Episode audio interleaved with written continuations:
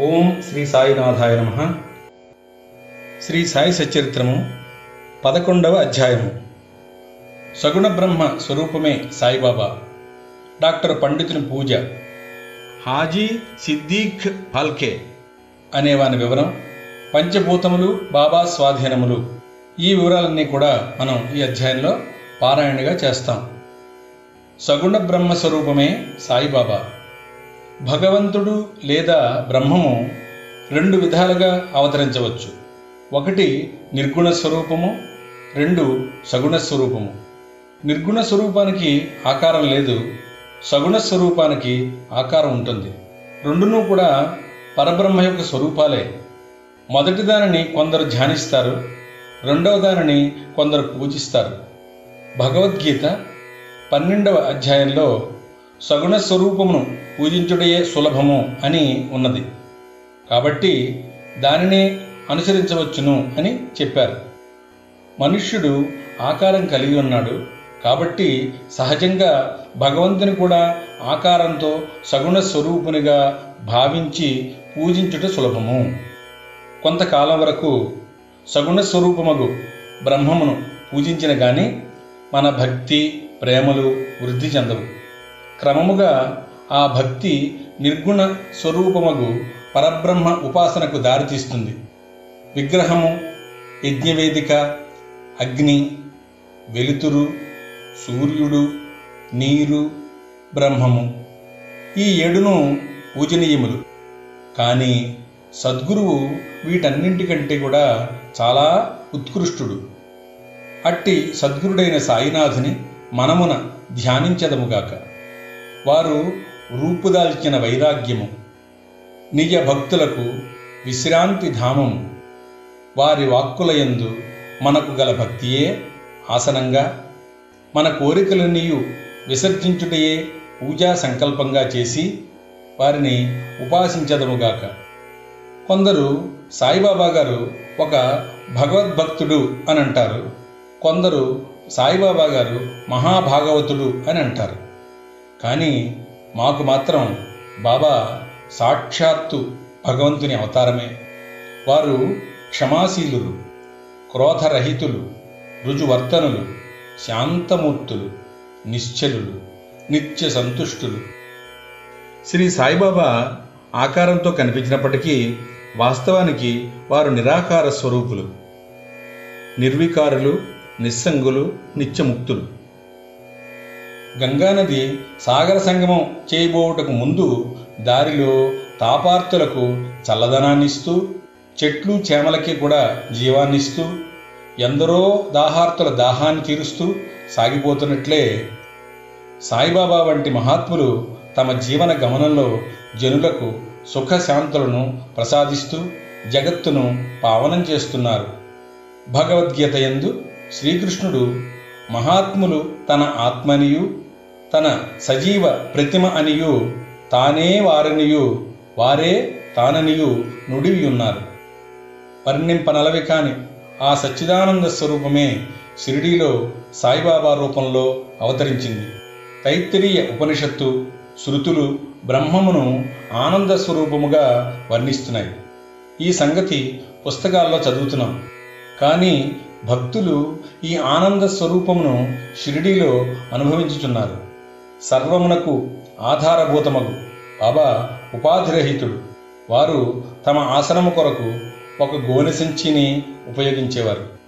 భక్తులు దానిపై చిన్న పరుపు వేసి ఆనుకునుటకు చిన్న బాలీసును సమకూర్చారు. బాబా తన భక్తుల కోరికను మన్నించి వారి వారి భావానుసరించి తనను పూజించడానికి ఎట్టి అభ్యంతరము చూపేవారు కాదు. కొందరు చామరములతోనూ కొందరు విసినకర్రలతోనూ విసురుతుండేవారు. కొందరు సంగీత వాద్యాలను మ్రోగిస్తుండేవారు. కొందరు బాబాగారికి అర్ఘ్యపాద్యాలని సమర్పిస్తుండేవారు. కొందరు బాబాకు చందనము అత్తరు పూస్తూ ఉండేవారు. కొందరు తాంబూలాలు సమర్పిస్తుండేవారు. కొందరు నైవేద్యమును సమర్పించుచుండేవారు. బాబా షిరిడీలో నివసించుచున్నట్లు కనిపించినప్పటికీ వారు సర్వాంతర్యామి. ఎక్కడ చూచినను వారే ఉండేవారు. భక్తులు బాబా యొక్క సర్వాంతర్యామిత్వాన్ని ప్రతిరోజు అనుభవిస్తూ ఉండేవారు. సర్వాంతర్యామియగు ఆ సద్గురుమూర్తికి మా వినయపూర్వక సాష్టాంగ నమస్కారములు. డాక్టర్ పండితుని పూజ. తాత్యాసాహెబ్ నూల్కర్ మిత్రుడైన డాక్టర్ పండిత్ ఒకసారి బాబా దర్శనానికై షిరిడి వచ్చారు. బాబాకు నమస్కరించిన పిమ్మట మసీదులో కొంతసేపు కూర్చున్నారు. అతనిని దాదాభట్ కేల్కర్ వద్దకు వెళ్ళమని బాబా చెప్పారు. డాక్టర్ పండిత్ అటులనే దాదాభట్ వద్దకు వెళ్ళారు. దాదాభట్ అతనిని సగౌరవంగా ఆహ్వానించారు. తరువాత బాబాను పూజించడానికే పూజా సామాగ్రి పళ్ళెంతో దాదాభట్ మసీదుకి వచ్చారు. డాక్టర్ పండిత్ గారు కూడా అతనిని అనుసరించారు. దాదాభట్ బాబాను పూజించారు అంతకు మునుపు ఎవ్వరూ కూడా బాబా నుదుటిపై చందనాన్ని పూయడానికి సాహసించలేదు. ఒక మహాల్సాపతి మాత్రం బాబా కంఠానికి చందనాన్ని పూస్తుండేవాడు. కానీ ఈ అమాయక భక్తుడైన డాక్టర్ పండిత్ దాదాభట్ యొక్క పూజా పళ్ళెంలోంచి చందనాన్ని తీసుకుని బాబా నుదుటిపై త్రిపుండ్రాకారంగా వ్రాశాడు. బాబా ఒక్క మాటైనా అనకుండా ఊరుకుండడంతో అందరూ ఆశ్చర్యపోయారు.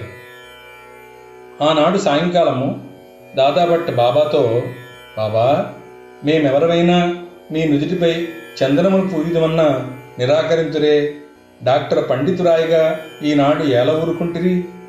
అని అడిగారు.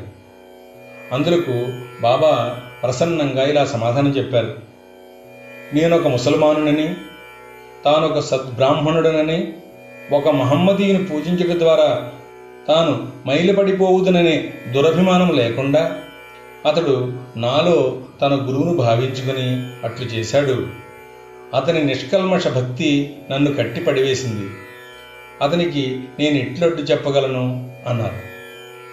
దాదాభట్ ఆ తర్వాత డాక్టర్ పండితుని ప్రశ్నించగా అతడు బాబాను తన గురువుగా భావించి తన గురువునకు వనరించినట్లే బాబా నుదుటిపై త్రిపుండ్రమును రాసి తిని అని చెప్పారు. భక్తులు వారి వారి భావానుసారము తమను ఆరాధించుటకు బాబా సమ్మతించినను ఒక్కొక్కసారి వారు మిక్కిలి వింతగా ప్రవర్తించేవారు. ఒక్కొక్కప్పుడు పూజాద్రవ్యముల పళ్ళెమును విసిరివేయిచు ఉగ్ర అవతారాన్ని దాల్చేవారు. అట్టి సమయంలో బాబాను సమీపించడానికి కూడా ఎవరికీ ధైర్యం చాలేదు కాదు. ఒక్కొక్కప్పుడు భక్తులను తిడుతుండేవారు. ఒక్కొక్కప్పుడు మైనము కంటే మెత్తనైన మనసుతో కనిపించేవారు. అప్పుడు వారు శాంతి క్షమలకు ప్రతిరూపం వల్లే కనిపించేవారు. బయటికి కోపంతో ఊగిపోతూ కళ్ళెర చేసినప్పటికీ వారి హృదయం మాత్రం మాతృ హృదయం వల్లే అనురాగమయము. వెంటనే వారు తమ భక్తులను ప్రేమతో దగ్గరకు తీసి నేనెప్పుడు ఎవరిపైనా కోపించి ఎరుగను. తల్లి తన బిడ్డలను ఎక్కడైనా తరిమివేస్తుందా? సముద్రము తనను చేరే నదులను ఎప్పుడైనా తిరగొడుతుందా నేను మిమ్మలను ఎందుకు నిరాదరించదను? నేనెప్పుడు మీ యోగక్షేమాలనే అపేక్షిస్తూ ఉంటాను. నేను మీ సేవకుడును. నేనెప్పుడు మీ వెంటనే ఉండి పిలిచినా పలుకుతాను. నేనెప్పుడూ కోరేది మీ ప్రేమను మాత్రమే అని బాబా అనుచుండేవారు. హాజీ సిద్దీక్ ఫాల్కే. బాబా ఎప్పుడు ఏ భక్తుని ఎట్లు ఆశీర్వదించునో ఎవరికీ తెలియదు. అది కేవలము వారి ఇచ్చపై ఆధారపడి ఉండేది. హాజీ సిద్దీక్ ఫాల్కే కథ ఇందుకు ఉదాహరణము. సిద్దీక్ ఫాల్కే అను మహమ్మదీయుడు కళ్యాణ్ నివాసి. మక్కా మదీనా యాత్రలు చేసిన పిమ్మట షిరిడీ చేరాడు. అతడు చావడికి ఉత్తర భాగంలో బస చేశాడు. తొమ్మిది నెలలు షిరిడిలో ఉన్నను బాబా వారిని మసీదులో పాదం పెట్టనివ్వలేదు. అతడు మసీదు ముందున్న ఖాళీ జాగాలో కూర్చుండుండేవాడు. పాల్కే మిక్కిలి నిరాశ నిస్పృహలకు లోనయ్యాడు.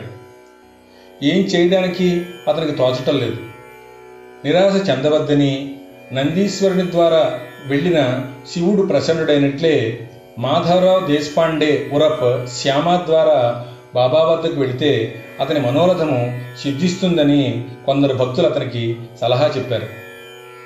అలాగే అని తన తరఫున బాబాతో మాట్లాడమని శ్యామను ఫాల్కే వేడుకొన్నాడు. శ్యామ అందుకు సమ్మతించి ఒకనాడు సమయం కనిపెట్టి బాబాతో ఇలా అన్నారు.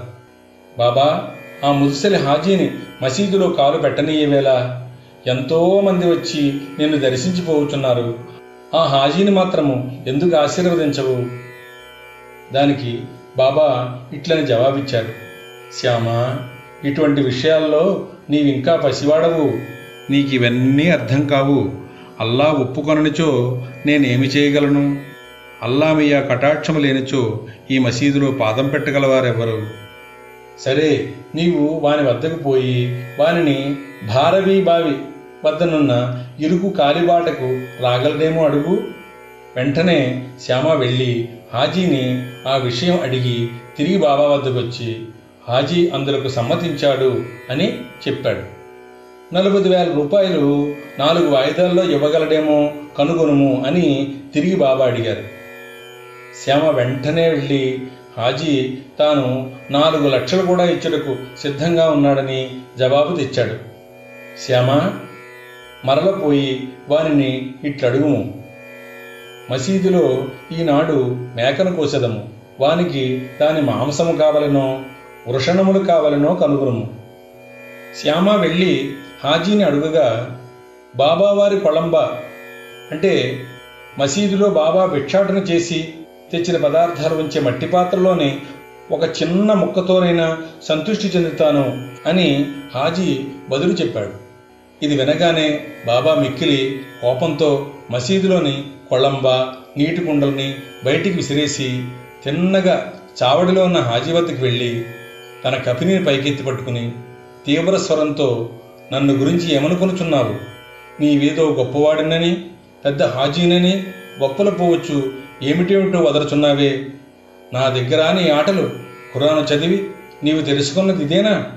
మక్కా మదీనా యాత్రలు చేసి తిననే గర్వంతో నేనెవరినో తెలుసుకోలేకున్నావు అనుచు ఏమేమో ఇంకను అతన్ని తిట్టి మసీదుకు మరలి వెళ్ళారు బాబా.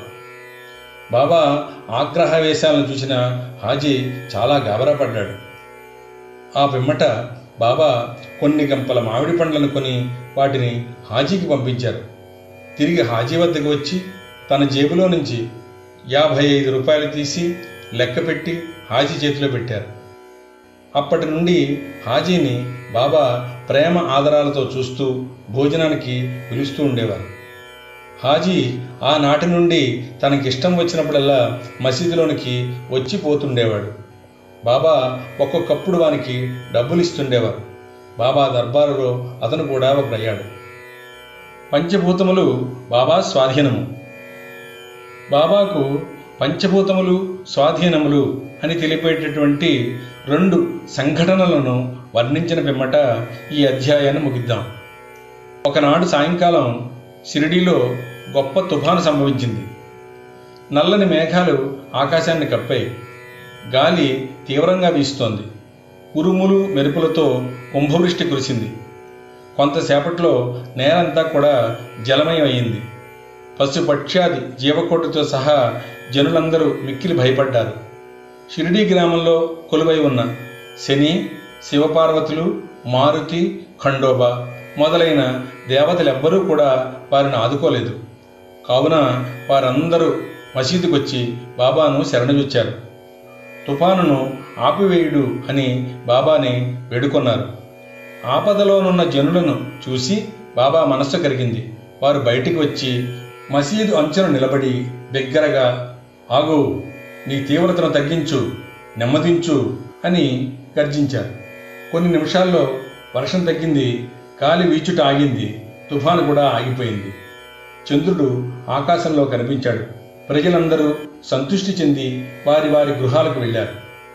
అలాగే ఇంకొకప్పుడు మిట్ట మధ్యాహ్నం ధునిలోని మంటలు అపరిమితంగా లేచాయి.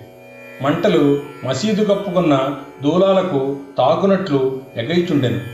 మసీదులో కూర్చున్న వారికి ఏమి చేయడానికి కూడా తోచలేదు. దునిలోని కట్టెలు తగ్గింపుడని కానీ నీళ్ళు పోసి మంటలు చల్లార్చని కానీ బాబాకు సలహా ఇవ్వడానికి వారు భయపడుతున్నారు. వారి భయ ఆందోళనలను బాబా వెంటనే గ్రహించి తమ సటకాతో పక్కనున్న స్తంభంపై కొడుతూ దిగు దిగు శాంతించు అన్నారు. ఒక్కొక్క సటగా దెబ్బకు కొంచెము కొంచెము చొప్పున మంటలు తగ్గిపోయి ధుని యథాపూర్వముగా మితముగా మండసాగింది. భగవద్ అవతారమైన శ్రీ సాయినాథుడు అట్టివారు. వారి పాదములపై పడి సాష్టాంగ నమస్కారం చేసి సర్వస్య శరణాగతి వేడిన వారి నిల్ల వారు కాపాడెదరు. ఎవరైతే భక్తి ప్రేమలతో ఈ అధ్యాయంలోని కథలను నిత్యము పారాయణ చేస్తారో వారు కష్టములన్నిటి నుండి విముక్తులవుతారు. అంతేగాక సాయి అందే అభిరుచి భక్తి కలిగి త్వరలో భగవత్ సాక్షాత్కారాన్ని పొందుతారు. వారి కోరికలన్నీ నెరవేరి తుదకు ఏ కోరికలు లేనివారే ముక్తిని పొందుతారు. బాబా నీ కృప వల్ల హేమాడ్ పంత్ అందించిన శ్రీ సాయి సచరిత్రములోని పదకొండవ అధ్యాయమును సావధానులమై పారాయణ చేయగలిగాం. ఈ అధ్యాయమందలి విషయములు బోధలు లీలలు సదా మా మనస్సునందు నిలచి మేము వాటిని సర్వకాల సర్వావస్థలయందు మననం చేసేలా అనుగ్రహించ వేడుతున్నాము. సర్వం శ్రీ సద్గురు సాయినాథార్పణమస్తు. ఓం నమో శ్రీ సాయినాథాయ. ఓం శాంతి శాంతి శాంతి.